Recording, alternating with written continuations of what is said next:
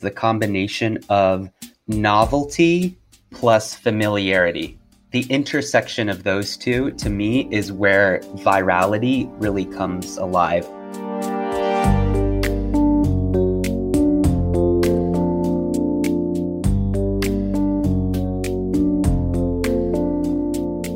Hey, Jenny. Hey, Sky. So uh, we're almost done with 2020. Can you believe it? Yeah, it's. What, what could you even say about this year? there are no words. Absolutely no words. no words. Oh my God. Uh, there are words, though, for the amount of really incredible rough cut podcast episodes that have been produced, though. I think on behalf of all of our listeners, thank you for all of your amazing work and uh, interviewing magic in bringing these conversations to life. They've all been just so inspiring. So thank you. It's been really fun. I've learned so much. And a lot of our listeners have reached out and told me how much they've they've learned from mm-hmm. this podcast and come with episode ideas. So thank you guys so much for that. And actually our episode today comes from one of those emails. Our guest today, Uptin Saiidi, is a fan of the podcast and he reached out Uptin spent seven years at CNBC, where he was a host and video producer. CNBC, of course, is NBC News tech and business vertical which is a challenging thing to make videos about because it's not inherently visual. And so he was sort of tasked with capturing young audiences on a legacy media network mm-hmm. and making it visual engaging. And one of the questions that we've explored on this podcast in the in the past is what makes something go viral? Like, what is it about a video that really takes off online? Um, and our guest Uptin has spent a lot of time exploring that. And uh, we we go into that a lot in this episode today. That's fantastic. And there's a lot to learn from that, from his time in legacy media, and also just from watching his videos myself. He makes them quick and snappy, and they are definitely geared towards a younger audience. Um, and uh, they're fun too definitely. Yeah, and he actually went freelance. So he was he was based in Asia. He was in Singapore and then Hong Kong, and he actually just left CNBC uh, to grow his own channels, and he moved to Los Angeles. That's incredible. And Uptin's journey and this move that he's making is definitely a trend that a lot of folks in our in our industry are making. So I'm sure people can glean a lot. Absolutely. Yeah. It feels like a, a lot of our guests have had to make that big jump. Even our last guest, Julie Cohen, mm-hmm. she spent more than 20 years at network news and left to, to make documentary films. So it seems like something we're seeing over and over again, but it is just such a brave thing to do. Absolutely. And forging forging a new path because the the current uh, systems and gatekeepers, in a sense, are kind of starting to maybe break down a little bit. And we're, we're beginning to see cracks as um, the old ways of doing things are uh, being realized as not necessarily the way to go. And so, nothing in this industry is a sure thing, even no. if you have a, I mean, look at Quibi. Yeah. you mentioned Quibi. Yeah, thanks, Quibi. You you really taught us a lesson. Um, uh, well, one one thing before we dive into this fascinating episode with Uptin is that uh, I just want to say so. So again, y'all, uh, my name is Sky, and I'm the founder and executive director of the Video Consortium. And you know, we started in 2015. We we became a 501c3 nonprofit in 2017, and this year, 2020 you know, five years in, it's a really critical time for us. And we're doing an end of year fundraiser. I know it's the end of December, but we are looking to get donations from our own members. Um, if you enjoy this podcast, if you enjoy being a VC member um, and getting access to the jobs and the programs and the gatherings and the workshops and the chapters and all of the different things that we, this volunteer run grassroots network, does, it would be wonderful if you could show your support and donate. And your donations will go directly into making sure that the Video Consortium survives and thrives in 2021. And so all of these things that you appreciate and love about VC um, will continue with your support, and we are counting on you. So please, if you could, go to videoconsortium.org. We'll also leave the donation link and the VC link in the show notes, but please show your support and uh, help us continue. So thank you for being a listener uh, this year. It has been freaking crazy, but also efforts like these, like what you're doing, Jenny, what we're what we're doing to foster community within our filmmaking and journalistic collective of the Video Consortium coming together as creatives. Um, this is the stuff that matters. So thank you for being part of our journey too. And so with that, Jenny, I think it's time for us to dive in on this last episode of 2020. I can't believe it. Uh, yes, and we have a lot of great episodes planned for 2021, so definitely stay tuned. But for today, uh, this is Uptin Saiidi, and you're listening to Rough Cut. Here we go. Thank you so much, Uptin, for being on the podcast. Yeah, I'm excited to do this. If you could just start off by telling me how you even became interested in the media production space. Sure. So I think I was actually a kid and I, I would just like, I was kind of obsessed with local news. I would just see the local news reporters at the football games and stuff like that and be like, oh my God, that's the, the reporter. And I, I think I always liked TV journalism because it was kind of the combination of intellect and storytelling along with presenting and, and oratory skills, you know? And, you know, I have some friends that are into acting, which I respect a lot, but that's really kind of, you know, you're, in my mind, they're giving life to uh, uh, the creativity of someone else, right? And then obviously, you know, there's a lot of very respectable uh, professions that are, you know, scientists and, and things like that but they're also they're not necessarily having to to to you know speak and and communicate in a in a manner that that is that that is kind of persuasive or convey a story and so i think ever since a young a young age i've always been really excited about journalism particularly tv news hmm.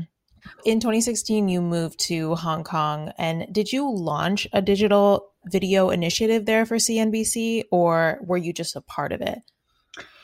So I was originally based out of Englewood Cliffs, New Jersey, the New York headquarters in New Jersey, and um, and I really wanted to to do more reporting because I was a TV producer, so I was booking guests, you know, producing the guests, communicating that to the anchors, and then an opportunity came up, and the role was called multimedia journalist and it was the first one in Asia, right? Traditionally, CNBC in in Asia had just been television and the website, right? So this was the first um, role that they fa- that they had hired and and created to have a, an initiative around a third platform of content, which was essentially you know digital video. And so I applied and I got the job. And I remember taking the job, but but really more excited you know, saying, okay, yeah, I can do multi-platform, but I was really just excited to do live television.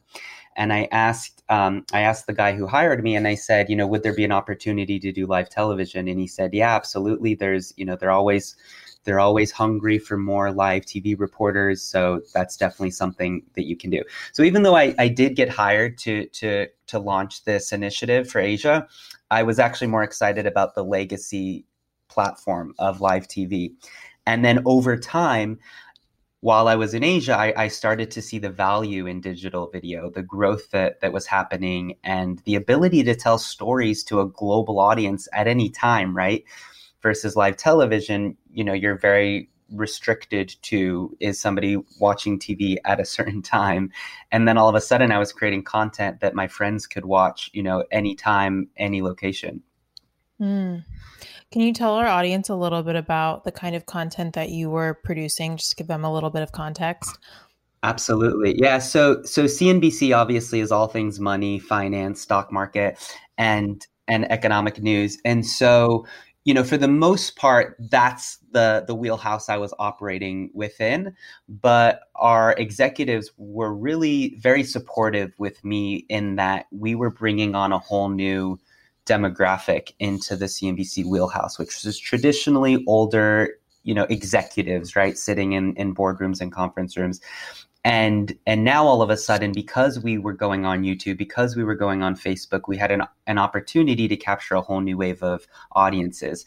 So one of the things I really played with was how do I tell stories that relate to tech, to money, in a way that's relatable and, and more importantly visual right because you know, on TV, you can put a CEO of a Fortune 500 company, and that makes a great exclusive interview. On YouTube, not so much. So one of the opportunities I found very early on was tech. Uh, you know, when I, I like to say when I moved from New York to Asia, I there were there were no Chinese tech companies, you know, at least B two C that were that were making a splash, that were coming out of China and making a splash on a global scene. Lo and behold, lo and behold, four years later, you have two of the four uh, biggest smartphone makers Chinese. You have obviously TikTok Chinese, and so I was really fortunate in to be in a position where I could cover a lot of that, a lot of the coming of age of China tech. And so I went to the big tech corporations, their headquarters um, throughout China, and and I did digital videos for them, and I toured their campuses, I interviewed their executives, and I showcased a lot of the technology that I think was kind of misunderstood. I know if you were sitting in the US reading US publications, watching US business news, you would think one way about Huawei or Xiaomi. But for me to actually get the opportunity to go on their campuses and and kind of profile the, like Xiaomi, for instance, was started in 2010, right? So in less than a decade, this tech company has become one of the, the global smartphone leaders. And, and to show a different side to Xiaomi beyond the Trump, you know, the Trump news and the, the the sanctions against some of these companies was really was really rewarding because I kind of I saw it as like I'm learning and I get to bring an audience along for the ride. I didn't know what the heck Xiaomi was. I didn't know how to pronounce Huawei, you know? And then for me to have the opportunity to go to their headquarters and see 10, 20,000 young Chinese employees working at these campuses and then film that was really rewarding. Hmm. Yeah, I can imagine there's kind of like unique challenges that come along with just doing tech and business stories because it is, as you said, it's hard to make visual. I mean, we think of tech videos as like the classic, like unboxing the new iPhone, you know, and how do you make it visual? How do you make it dynamic? How do you make it like, well, who are the characters? Are there any emotional stakes? How do you make it a story? Yeah, I'm, and maybe it doesn't need to be a story and people will still be interested in it. But I just, you know, those elements are still pretty important to keep people watching. Can you talk about any like unique challenges that you've faced with covering technology and being in the, the CNBC space? Absolutely. I think you know, so actually, my first two years in Asia, I was based in Singapore. So I, I, actually went from 2016, I moved to Singapore. That's where the headquarters are for CNBC Asia. And then, exactly as you said, because after about almost not even after about a year, actually, I, I went to my manager and I said, listen, I'm tasked with creating unique digital content, right? That has to be visually compelling. Singapore was a great place for CEOs for, you know, Asia Pacific, but it wasn't a really good place for visually compelling content. Visually compelling content was really China, mainland China, Hong Kong. And so I really pushed for a transfer and they they ended up transferring me. And I said, even Hong Kong, you know, even if you point the camera somewhere, it's a visual background. You've got mountains, you've got skyscrapers, you've got water. So so there was a lot of a lot of kind of challenges initially with me saying, "Hey, like I can't, I can only do so much in Singapore," and I felt like I had actually outgrown Singapore within a, within about a year in terms of visual content. So I was finding a lot of my stories by traveling to Japan, traveling to Indonesia, traveling to Thailand, and and you know, so so they ended up basing me in Hong Kong. And the second I started to go to mainland China, it was just a light bulb in terms of good visual content because it's like, I mean, you walk into a 7 Eleven, and this was about two years ago. And I remember, you know, everyone was just paying with their phone with the QR code. Nobody had a credit card, nobody had cash. I was the the the jerk in line that they literally had to like deal with the cash and find change because they probably hadn't had someone use cash in days. And so just that alone could be like a good, you know, maybe not a whole digital video, but but a good snippet for our Instagram channel or something, right? And so so there was so many visually interesting components of just walking around China that that just are begging to be told. And same with Japan you know, so in Japan, I did a story on, I, I spent a week with a, a, mini robot that's actually a companion robot. and his name is RoBoHoN, very cute little robot, and and that was one of the the the most rewarding stories I did for CNBC, and and the arc was really personal. It was like I spent a week with a robot, you know, and it started with me like kind of renting him and just laughing because he's like bowing to me and saying "nice to meet you," and I'm like, this is the weirdest thing and then by the end of the story i really ha- i really started to treat this robot like an emotional figure. Like i i almost personified him to to somebody i went on another shoot and i was telling the guy i was interviewing i'm like oh earlier today he did this you know almost as if it's a cat or a dog or something. And and so so you know again that goes back to the narratives right? Like if you're if you're reading about japanese tech you're thinking like how weird people are you know eh, are using robots as companions. That's freaking weird. And and i'm not saying it's not weird but but but after getting to do that experience and actually spending time you know experiencing what it was like you know with one of their new companion robots i started to see you know the relationship how you know how how seniors, lonely people in Japan could find comfort in a in a companion robot. And so so that, you know, back to your original question, that's a very naturally visually you know, it's a text story, but it's naturally very visual, right? The robot at lunch, the robot at dinner, walking in the train station with holding the robot. So there were definitely moments where I, you know, I could kind of discern, okay, this is going to be really interesting, visually compelling. And then moments like, you know, anything related to AI, cryptocurrency, those were things that I almost 99% of the time just said no or stayed away from because that to make good visual content is very yeah. challenging. Yeah, cryptocurrency just I don't know. The only like docs I've watched about it are a lot of cheesy stock footage or like weird graphics because it's impossible to visualize, as you said. Yeah, absolutely you mentioned that you lived in Singapore and you did this great video about the Singapore airport, which makes me really want to go. It seems like Singapore has all the best things. It's best subway, best airport. They've got something figured out there. But you did a video about the Singapore airport that got 27 million views, something like that another video about digital nomads that went really viral as well. Can you talk about just what you've learned over the years of doing digital video for social media?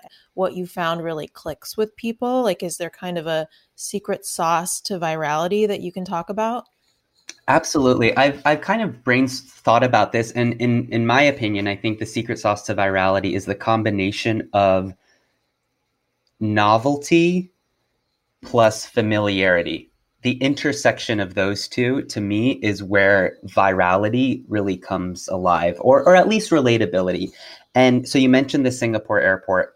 Everyone, you know, most people have been in an airport, right? They know what an airport is. They've flown through an airport, especially in the US. When we associate, when we think about an airport, we think about old infrastructure, delays, stress, right? And and so the idea of juxtaposing that idea to the Singapore airport, which felt like a Ritz Carlton, was I think really why it got 27 million views because people think, well, airport is supposed to be this, but wow, their airport is that. And same thing with the digital nomad video. You know, everyone under everyone in the world knows about work. They understand what work is, and obviously before pandemic they associate work with going sitting at a desk working for a manager. And so to see millennials on their laptops sipping coconuts and making money and working again it combined the the familiar the familiar with the novel. You know one one time that this actually i think failed was as as rewarding as that robot in Japan video was for me to produce and film, it it it kind of flopped if you know just based on the numbers. And I think because that was probably too novel for most people, it was too, especially Western audience. It was just weird, right? It's like what? Yeah. No, I don't even. I can't even understand. You know, it's not even like a possibility in their life that they're going to live with a robot. Exactly, exactly. That, yeah, yeah. There's robots that have you know u- utility benefits in their life, yeah. but not that have. We all live with robots, but not like that kind of robot. Yeah. yes. Yes. Yeah. And so I think, you know, the Singapore airport one was a really fun one for me too, because this was some, you know, I flew in from JFK to Singapore airport and my jaw just dropped when I saw this airport. And I, I've been obsessed with this airport for about a year. And I told my colleague who was a local Singaporean, I said, I want to do a video on the Singapore airport. And she said, "Well, what about it? Are you you want to do a video on the new terminal next year?" And I said, "No, no, just about the airport and maybe I don't know five ways to design the world's best airport." And she's like, "No, this is a dumb idea." She's like, "There's nothing new. Everyone, we already all know about the airport. Like, there's there's no point in doing this video." and I pushed back because I'm like, well, it's it's it's boring for you because you were born and raised here, and this airport has always been, you know, 20 minutes away from your house. But f- coming from my perspective, it's actually crazy. and so I, I pushed through and I did the video, and you know, I was so glad I did. But I think I think it, and, and you know, another thing too that I learned, you know, as a journalist is a lot of times, even you know, that was my local colleague, and then I had a Canadian colleague who who he he understood. He's like, "Oh yeah, the airport is really unique for most people." He's like, "But there's nothing new to it. I don't understand." Right? And and again, so it, I really kind of had to break a lot of kind of break a, break through a lot of noise of legacy media thinking, right? This was a one journalist saying, "Hey, this is a boring thing. The airport's always been there." Another one saying, and he was a live TV producer. He said, "Well, there's what's new about this, right?" Because he would never run a story on live TV about the airport there's no news. But but in digital we have more freedom right? We we can tell we can tell stories digital video we can tell stories that have longer shelf life. In fact we should we shouldn't be thinking like the live tv folk or even some of the print folk that that are thinking about why is this news now? You know we can think about the the more taking a, a concept a little bit deeper. Yeah. I, I used to work for Discovery Digital and I um I would like write explainer videos for them. And it was really interesting to see the ones that took off and the ones that didn't. I mean, they, a lot of them were tied to the news, but it seemed like, as you said, the ones that were kind of out of left field and like very evergreen, especially living on YouTube, because people will search for certain things. And so, you know, the evergreen ones will just keep coming up and they'll grow views over time. And I think the most popular video I ever wrote got like millions of views is um, the most powerful passports and it's it's as you said it's like no one thinks about which passports have power but yet we all kind of have passports you know it's so it's again it's travel related it's something like most of us experience it's a little bit novelty but not too novelty I agree about the evergreen thing. It's like in news, we're always like, oh, why tell this story now? And sometimes there's just interesting things that people, you know, will click on no matter what. Yeah, absolutely. And I think it took us a little while to get our footing around that, but eventually we got it. So for instance, we saw that the the the, the article, the dot com writers were writing a lot about the South China Sea. And, you know, our first inclination was like, okay, what's happening this week with the South China Sea? And then and then we realized like no actually why don't we just do an explainer on the south china sea dispute that you can watch six months from now and it's still relevant? And so you know it definitely took us a while to get to that but we eventually figured it out that it's like okay take the the headlines but you know go a, a step deeper into the concept and and and explain to to the audience what's happening in a way that's not going to be irrelevant next week. Totally. Yeah so you mentioned uh, Xiaomi before. It's a Chinese, um, what do you call it? Like a Chinese tech brand, almost like Apple. Yeah, a, a, lot of times people will call it the Apple of China. Yeah, yeah, and it's got kind of similar branding.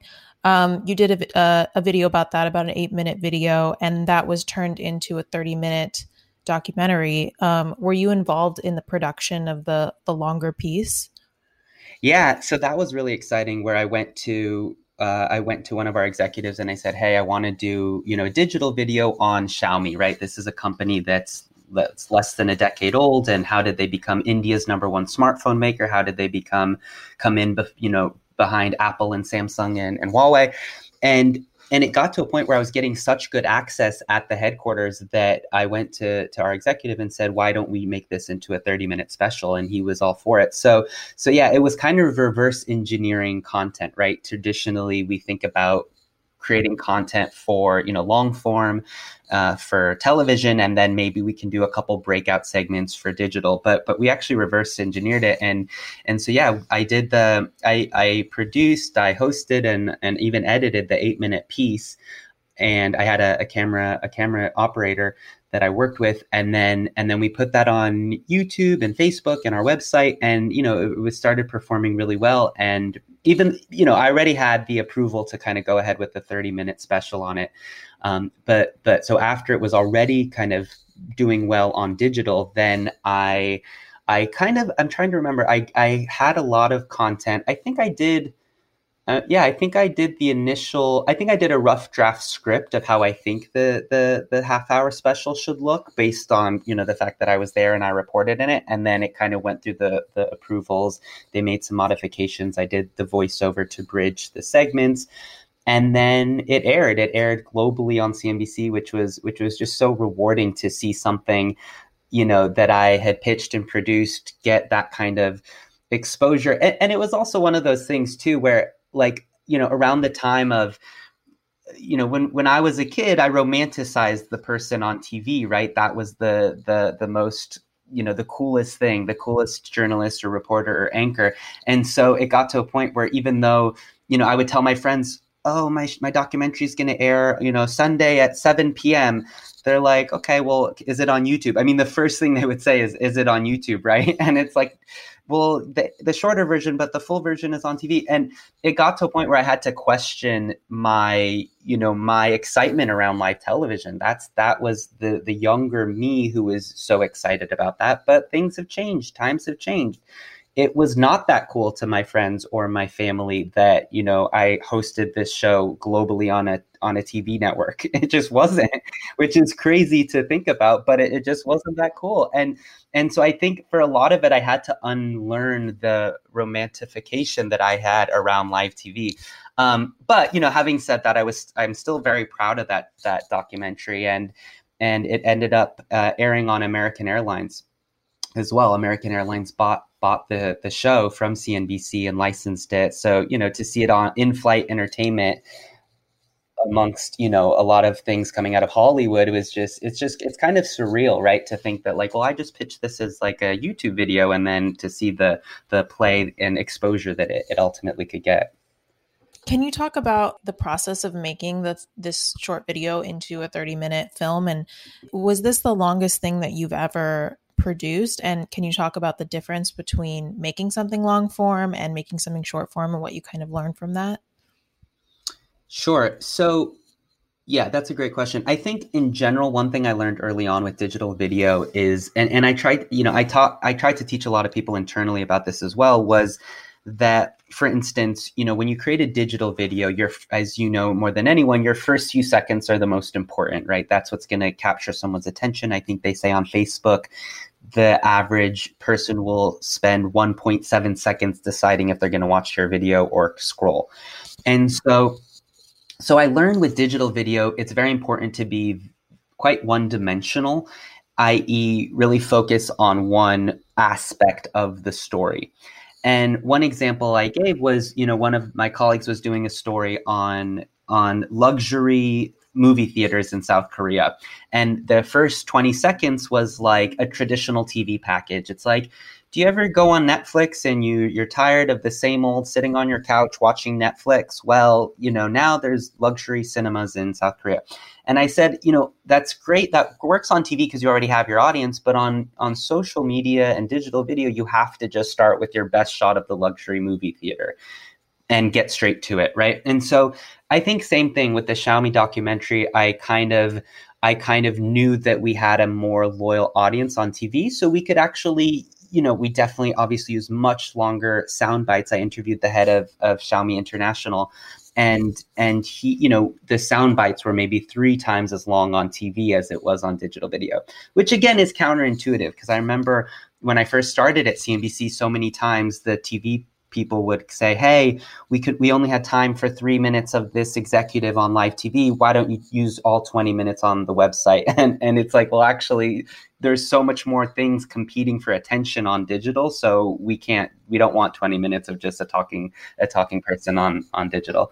So so yeah, definitely when I produced the the doc the half hour special, it was definitely a lot more geared at um, uh, you know, being able to definitely go a little bit deeper. I, I, I knew the audience would probably be different too, right? The average audience, I think, on YouTube is in their 20s and 30s versus on TV is is 50 plus.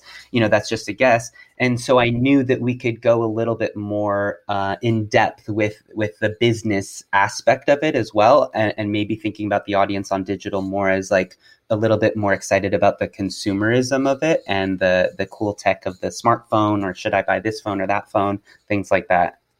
In your videos, you seem to be like a pretty neutral host, but then sometimes there's like little glimmers of your personality here and there. Can you talk about how you think about how much of yourself to put in the video and if there's any value in the host having a personality? Yeah, great question. I think I think that we found quite you know early on in our stages that is was that there is a lot of value in putting personality in the video and you know one example i can give is in that digital nomad video that had that got i think like 11 million views there was a moment in that video where I interview I interview a couple of you know Americans who are working in Bali on their laptops building their business. I go to lunch with them. I sit with them at lunch, and then afterwards, um, I'm I'm looking into camera and I say, okay, we just finished lunch. Now I guess we're going for a surf. And I said, and I'm with, and I look at the the guy and I say, what's your name again? And he goes, Zach. What's yours? And I go, Uptin. And and that was a moment where you know traditionally we would obviously edit something like that out but for some reason i was like let me just keep it in it's just such an authentic real moment and i think by far the most amount of people that commented were were about the comments were about that moment. It was like i can't believe you know you kept that part in or i can't believe you forgot his name and you had just finished eating lunch with him. So you know i think from that i learned that there is a lot of value in in in showing personality in bringing in authentic moments even if it's a mess up even if it's like a you know a fun little piece to camera and you mess up and then maybe doing a, a, a bloop you know and then redoing it little moments like that not overdoing it but i think it's really important to show personality to the digital audience because i always ask people it's like when you first joined facebook you know did you join to connect with a company no did you know most people will say no did you join Facebook to connect with a, a, media outlet or a news agency? Usually the answer is no. Did you join Facebook to connect with another person? And then it's like 99% of the time, it's yes, I just wanted to connect with other people, right? So the more personality you can bring to a news piece, almost like a vlogger in a way, you know, the better. And I think I was really lucky to be working for CNBC that allowed me to bring that personality and even encouraged me. I, I started to push back against DSLR and say, why don't I just do iPhone? Uh, selfie mode and because we saw that the views were actually sometimes actually oftentimes better in selfie mode and so i think you know I actually started to show more and more personality as the years progress. Now, it obviously depends on the context too. In, in more of our explainer videos, they, those were very scripted and there wasn't necessarily that much opportunity for, for personality. But in the more reporting, like the Japanese robot video that I did, the digital nomad, those moments I think are really. I saw I saw them as mini docs, you know, and and for that you you definitely need to show a little bit of your personality. Yeah, just going back to the digital nomads piece. I mean, it's interesting that you bring up the difference between shooting an, an iPhone and, and a DSLR. I think probably a lot of our audience won't be excited to hear this because we all love cameras and we want more high production content out there, obviously. But it is true that it feels like a lot of the content on social media that goes viral is just like selfie video or somebody just capturing something interesting with their cell phone. Um, and that digital nomad video is obviously it's your phone, right? I mean, it's very unpolished. It looks like you were just on vacation and you just started making, you know, taking a video, whatever that you'd post on your Facebook. But that kind of raw content, I think, really resonates with people because it is like you said it's like connecting with a friend versus this is content that's made by a company for me to consume mm-hmm. absolutely and yeah that that was filmed not just on iphone but iphone 7 at the time is was what i filmed that on and and what's what's also I find fascinating is that aired on television as well. We would do we would usually do a 60 second cut of of each of our digital videos and they would air during commercial breaks globally for a month, sometimes two months. And so I remember sometimes I would just turn on the channel and see me in Bali with a coconut, like that was shot on my iPhone 7. And and I think that was really a testament to the power of storytelling, you know, that even even TV would, would was willing to to put that on. That's so interesting. It was on TV because we think of broadcast news as being like so polished. You know, they have a sound person, they have lights, everything's all set up. They get the sound bite, you know. I mean, I think it's kind of refreshing that we're moving away from that. Yeah, yeah, and I think that you know, I don't know if you're if you're on if you're using TikTok. Oh, I'm not, I'm not. Okay. I was going to ask you. I know a lot of news outlets are trying out TikTok, and wanted to know what you thought of that. Yeah, so so I mean, I just the reason I bring it up is because, as you mentioned, in a way, you know, for a lot of us journalists, it is scary to think that you know the production quality can can go down and maybe should go down in some regards but but watching you know some of the the best performing content on TikTok that that that does have you know news value to it is fascinating for me. I just joined you know a few months ago, and and seeing some of the more highbrow content that that creators are putting out there that truly is just you know absolutely shot on their iPhone and narrated in the TikTok app. It's really it's really eye opening and i think that you know it's definitely an interesting time that we're that we're living in especially you know i've listened to a, a, lot of the episodes of rough cut. And you know i know you've covered a lot of the the journalists how we've had to adapt for the pandemic and being in living rooms and losing the the production quality in that regard. So i think between the emergence of tiktok and what's happening with with the pandemic and that people are becoming a lot more low budget and resourceful with the way they're filming and how they're filming i think we're going to see the the acceleration of of this kind of storytelling. Hmm. Are there any particular creators that come to mind that are making news content on TikTok that you want to shout out? There is one in particular, and that's the I don't even know his name, but it's the Washington Post TikTok account. Mm-hmm. So they did something really fascinating, and I, I I don't know, but I have to guess that they're one of the top, if not the top, on TikTok. Yeah, they, they, were on there early. I think they were like the first. Really? Okay, yeah. And so yeah, so for those who don't know, they they basically gave the password as far as I know to one of their reporters and said, "You're the guy, you're in charge, have fun with it." And and it's really working for them. I mean, I, I they're just they're super successful and I I think again it goes back to what what what I was saying about personality is that the the the TikTok consumers don't necessarily want to connect with a, a brand or a news publisher but they want to connect with a person so so by washington post just having the same character every time tell the news and and you know create content for that platform i think it really works and i think a lot of news publishers have struggled with that because they're trying to just kind of take whatever they were doing on instagram and throw it on tiktok and it just doesn't work the same way hmm so you left CNBC in September to kind of expand your own personal channels. Can you talk about that decision and kind of what pushed you to do it? Yeah, absolutely. You know, one of the things that made my role so rewarding was a lot of traveling and going to the field, going to companies and, you know, filming stuff.